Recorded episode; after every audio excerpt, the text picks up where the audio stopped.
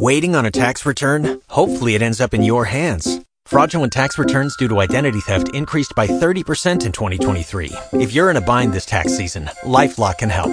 Our U.S. based restoration specialists are experts dedicated to helping solve your identity theft issues. And all LifeLock plans are backed by the Million Dollar Protection Package. So we'll reimburse you up to the limits of your plan if you lose money due to identity theft. Help protect your information this tax season with LifeLock. Save up to 25% your first year at LifeLock.com slash aware. My mother-in-law was not here. Oh. She'd be Recorded crying. live. She loved, she loves that song. I have it on the music stand beside the piano in sheet music. It's a beautiful song. Um, glad to have those of you who are here today. Glad to have you here. Don't know. Um, I, I kind of expected that Christmas Sunday would be low and that today would be low, so I kind of broke away from my um, scheduled agenda. But today we have our entitle, our, our title is What God Can Expect Out of Me This Year. We've been talking about we can't put ourselves in the you of the Gospels because normally the you is a plural and it's a corporate pronoun. And generally speaking, in the Gospels, under the Old Covenant, which all, by the way, Matthew, Mark, Luke, and John are all under the Old Covenant, Jesus came to the household of Israel. You'd have to keep that in mind, or you're going to have all kinds of theological, actually, stupidity. And I didn't mean to be complimentary there. but um, the um, we're going to be talking today about a you that you all can fit into. Let's go to First Thessalonians chapter 5 and verse 17. Because this year, if you abide by some of the things that we talk about today, and it will, we will keep it relatively brief today as well. This life, this year, or any year, but this will be your prayer to God. We all know what the word prayer means.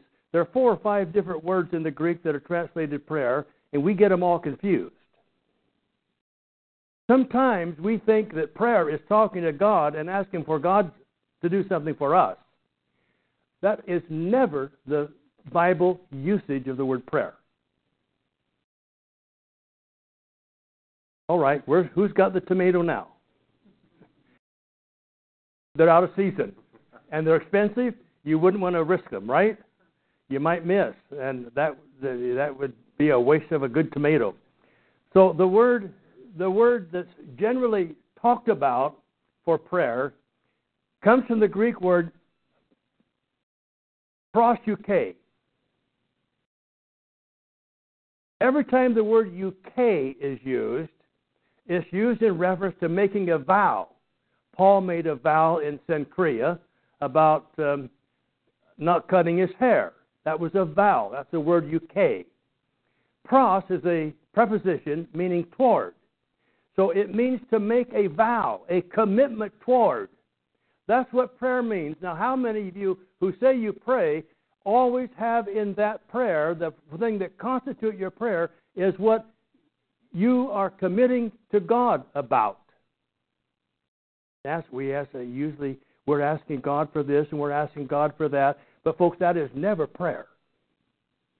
Now that doesn't mean that's wrong, because there are other words in the Bible, the request, the asking, but most of the time that refers only to the apostles and not to you and me.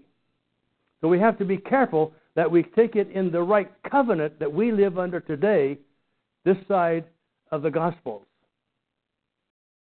Folks pay, fail to do that because they want to put themselves into some of those uh, specialties that belonged only to the apostles. But your life can be a prayer to God if you abide by our title. This is what God can expect out of me this year. And when you tell God and when you are explaining to God what He can expect out of you, that's what constitutes prayer. Even Jonah, when he was in the belly of the whale, said he prayed. What did he do? He said, God, here is what you can expect out of me if I get out of this stomach. I'll go back to Nineveh. See, that's prayer.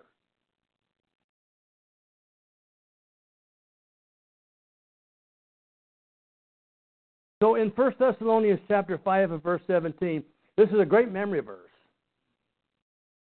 Pray without ceasing. Now, this is a verb form, and we're going to be talking about it uh, generally speaking today in a noun form.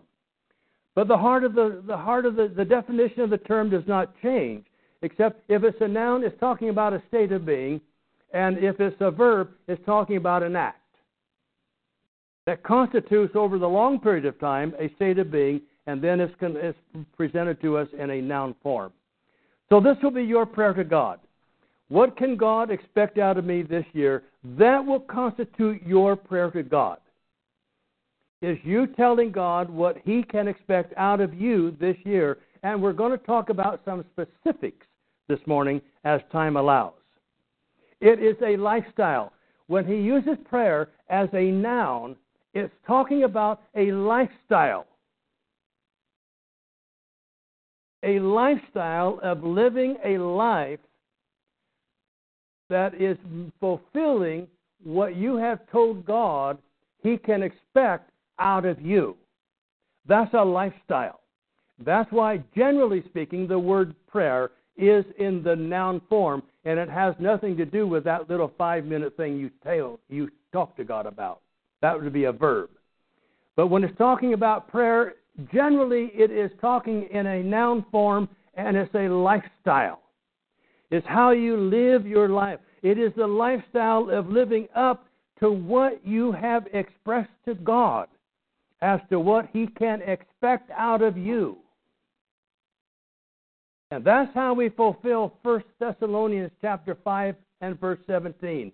You can put yourself into that this you. But it may be that you're not interested in such a life.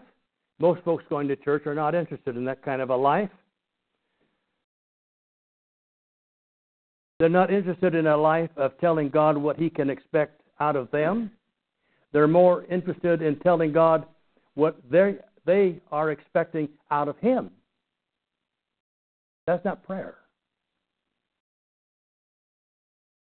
That's the greed that has crept into the church via the avenues of Calvinism. Now, we're going to talk about some different things today, and hopefully, if we get time, we can bring them all together. But there are some things that we cannot change. There are some things in natural law that cannot be changed. There are some things that are just so overwhelming that we would not want to change them. We ought not change them. And then there are some things that we have to change and that we have a responsibility to change. And the things that we cannot change, there's nothing you can do about it. God has established natural order. Look with me in Psalms chapter 19 and verse 1. Psalms 19 and verse 1. And this is probably not the clearest, but it, it, it gives us the story to start with. In Psalms chapter 19 and verse 1, the heavens are telling the glory of God. That is, there is something you can't you have no effect over. The heavens are telling of the glory of God. You ought to see the glory of God in the heavens. Their expanse is declaring the work of his hands. You ought to see the work of God's hands in the expanse of our universe. You ought to see that. Folks, you have no way of changing and altering natural law that God has established for you to see something about God through. Now go over to chapter 147 chapter 147 of Psalms. And those of you who are mathematicians know that 147 comes right after 146.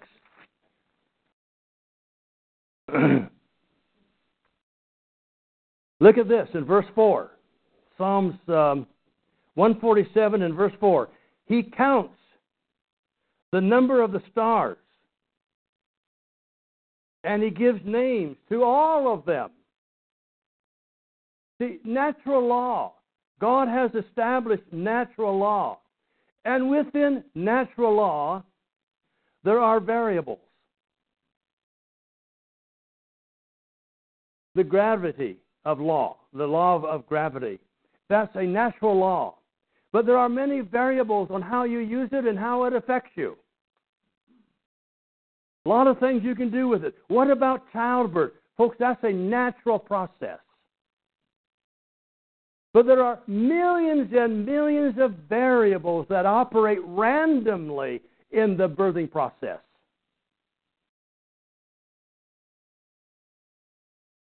Christian folks tend to forget that. We live in a world of natural order, of natural law, and think somehow that we need to change somehow within God's system some elements of that natural law. And, folks, it isn't going to happen. We ought not be praying for God to change things that are affected by His natural law. There are some things we cannot change no matter what we do. Go to Jeremiah and verse 13 with me, or chapter 13. Jeremiah 13. And let's see who gets there first, Alex or me. 1323. Can the Ethiopian change his skin? Huh? Can he? How many hours are you going to spend in the verbal use of the word prayer? Well, first of all, it would never be prayer because you're not telling God what He can expect out of you. You're telling God what you're expecting for Him to do, and that's never prayer. See, we're all backwards. We need to get our thinking cleared up. Now, there are things that include that, but the word prayer we're focusing on here. Can the, Ethiop, can the Ethiopian change his skin? It's a variable. You know, when I go up to Oregon, to, or uh, actually to Washington, to the cabin, the log cabin there on the Columbia River, we go to do a lot of hiking in the woods, and I always take people who are there as guests for hikes. You like to hike, Brian? Yeah. I'm going to take you, Brian, hiking with me one of these days. Um, and I have one trail called the Pacific Crest Trail. It goes all the way from Mexico to Canada. How many of you have been on that whole trail, the whole length? Thousands of miles. It takes more than a day. The thing is, when I get started, I can't slow down in time to get stopped. You are not very quick today. No wonder I'm going to call this short. anyway, um, and I know where there are spots where there are native wild orchids. They're pure white. They have a stem about that long. The blossom is pure white, pure, pure white, which means it has in its genetic code all of the variable colors that you can get out of it are in that plant. And the problem is that people go in there who are horticulturalist, and they dig those up. Now, they are preserved because it's a national forest. But they don't know where all to look. And you see that little white orchid, and you know in that there are millions and millions of variables that can be extracted from that one white flower through the process of mutations, genetic altering. Can all be there. It's all there. And to do any of those changes and to make the brilliant colors of orchids that you have and to get bigger orchids than what the native one is, those are all variables. They're all variables within a natural law that God has built into every aspect of His universe. Think about all of the random activity. And some of once in a while you get a freak in the orchid plant. But most of the time, the basic plant is always the same. You can always know it by its leaf if you don't if there's no stem. And you can find them in different parts of the woods, usually in moss where it's wet. But people have gone, you go to the florist and you big, big money for an orchid today. But those are all variables. They can be changed. And there's random activity to those who can use those laws that are built into that. There are so many random activities within every one of God's prescribed natural law systems. Many and much random activity. How many of you know what a duck is? Ducks go where in the winter? South. And where do they go in the summer? North. Well, that's pretty generally true. Now, see, there are some things that have in God's natural law system that He has also produced in them instinct. Now, they, they don't ponder, they don't sit around and ponder and think. They, they have no manuscripts to go by. When I went in for one of my MRI before I had my heart exchanged, you know, the, the, the guy who was running the MRI machine, he had a he had a instruction list. Would that bother you? Well, he was he was a great guy. He was just a human being, and he was you know putting some levity towards it. I, I, if I as long as I can read, I can get through this thing all right with you, and I'm going to be stuck in here, you know, claustrophobic. Wow, you know, and I can't I can't move until they tell me to breathe. So but you see, there's no instruction system for a duck. But God has built into his natural law that certain species have instincts. And that's a part of that natural law. And in that, there are many variables. He does not dictate to what lake and which pond each of those ducks is going to go to when it goes south in the summer. Most of them land up in our yard. We have a daily ritual of hosing down the sidewalk, and that generally has been Tanya's task. We have a lake right next, you know, across the street from us. So sometimes they just seem to come to our place because we have grass. How many of you have grass? Well, you do, Pat. Some of you have grass. A lot of you folks down here don't have grass. We have grass, and so the, the ducks find that pretty lush. But see, those are loss of freedom within those prescribed natural law. And even though God has placed instincts upon them, He does not dictate which pond they're going to and how far north they're going to go. And generally, it's to the same region, but not always to the same place. Lots and lots of variables. We have to keep that in mind. So, here in our text, in verse 23, can an Ethiopian change his skin? Because within the first human being were all of the genetic possibilities of everything that has ever happened or can ever happen. All of those potentials are there.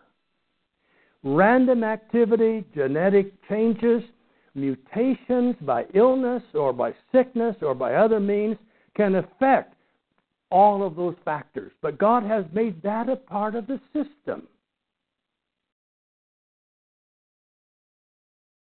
But that's not all it says. Can a leopard change his spots? Now, if, if it's true that the Ethiopian, by whatever he wants to do, changes his spots, or the leopard can change his spot, then those of you who have a habit of doing wrong and thinking stupid you can change how you think. He said, you know, for people who are locked into a thinking process, there's just no way out. So the, the role of a parent and the role of the church is to keep thinking right. Because only when thinking is right and real can it adjust to the truth. If we don't establish that early on in one's age, then we are saying that it, has it will become impossible to change them. Now, the truth is God's Spirit. Jesus said, My words are my words are spirit. That means my words. What's the by the way, why do we have the word spirit anywhere in our Bibles? Does it never exist in the original language? Why do we have that word anywhere? How many of you have that word anywhere in your Bibles? You ought to cross it out. You can't cut out every page because you'd be cutting out every page. But that word does not exist anywhere in the Bible, in the New Testament. You want to make an easy thousand dollars? Show me. Doesn't happen. It's the word breath. It's so much more than a separate entity. It is all that something is. It's the wholeness of God. God is spirit. He doesn't have a spirit, He is spirit. And it is His spirit that we are to incorporate into our spirit so that we can live a God-like life. First, Second Peter chapter 1. And we can become partakers of that divine nature. We don't think about that. But that's the kind of thing we ought to be committed to and asking God to expect out of us that we will become partakers of His divine nature. And that's never used to Jesus, it's only used to the church. Think about that. Look at Matthew chapter 6. Matthew chapter 6.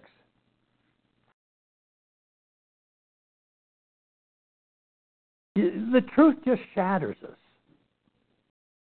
And that's what makes it so exciting unless we have got so involved in false thinking, undocumented belief systems, and if that's the case, it is so difficult. But you know, that brings us to the word repentance. Who is, to, if I tell you to repent, who has to repent? I do. You do. And can you? Yes. Not that you will. Yes. You need to.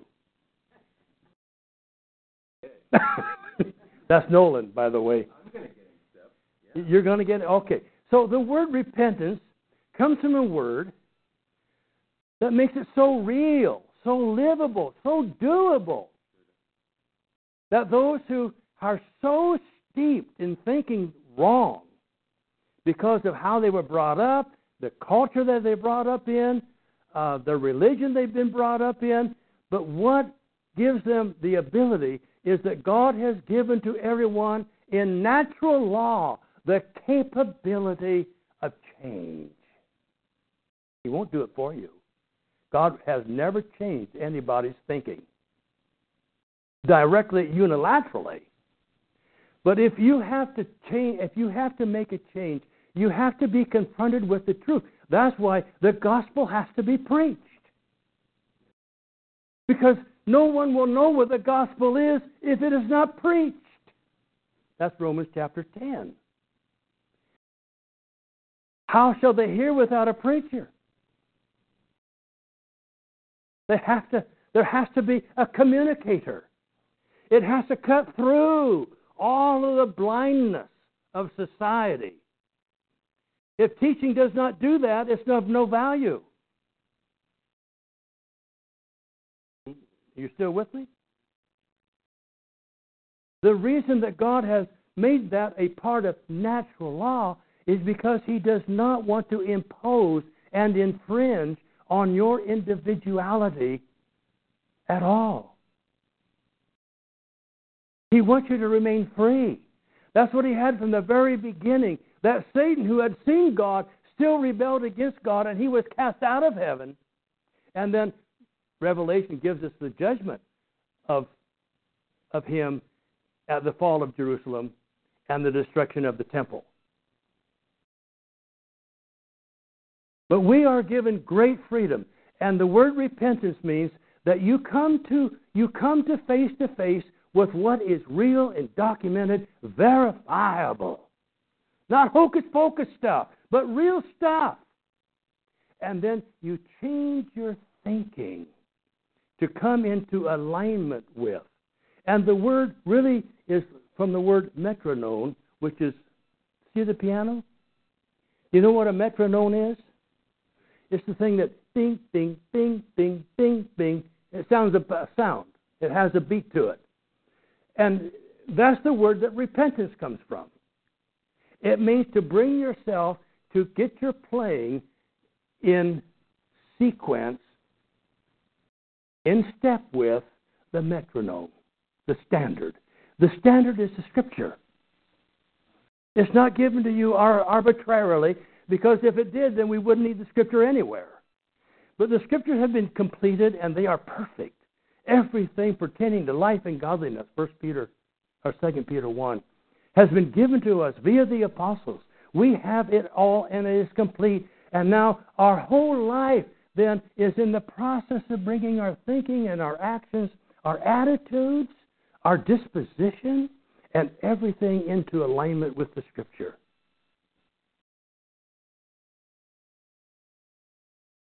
Now, that's a challenge for you. So, one of the things that God can expect out of me this year is that as I learn more, I bring myself into accord with what I learned from His Word that is true. Well, look at Matthew 6:27. Another thing that we cannot change. Look at this one. And who of you, by being worried, can add a single hour to his life?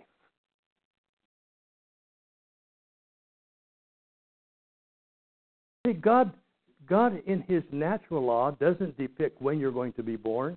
He has pre, He has determined the process through which you're going to be born, but not when, or if, or why. That's according. That's subject to natural law, and He does not determine when you're going to die. I have so many people. Well, God, God just knew it was His time. Folks, that is stupid and it is hogwash. God doesn't determine when you're going to die. That's natural law. You're going to die when your days are over. And he says in Psalm, Psalm, Psalm somewhere, I don't know where it is, uh, right offhand. I, oh, let's go to Psalm. I think it's 147. Maybe not. Yeah. No, that isn't it. I thought it maybe was. But anyway, he says, I have given you 70 years, and if you're really strong, I'm going to give you 80. Merwin, your time's about up. you and me together, we both made it. yeah, you know. But we don't know. My mother, I've outlived my mother. She was in perfect health.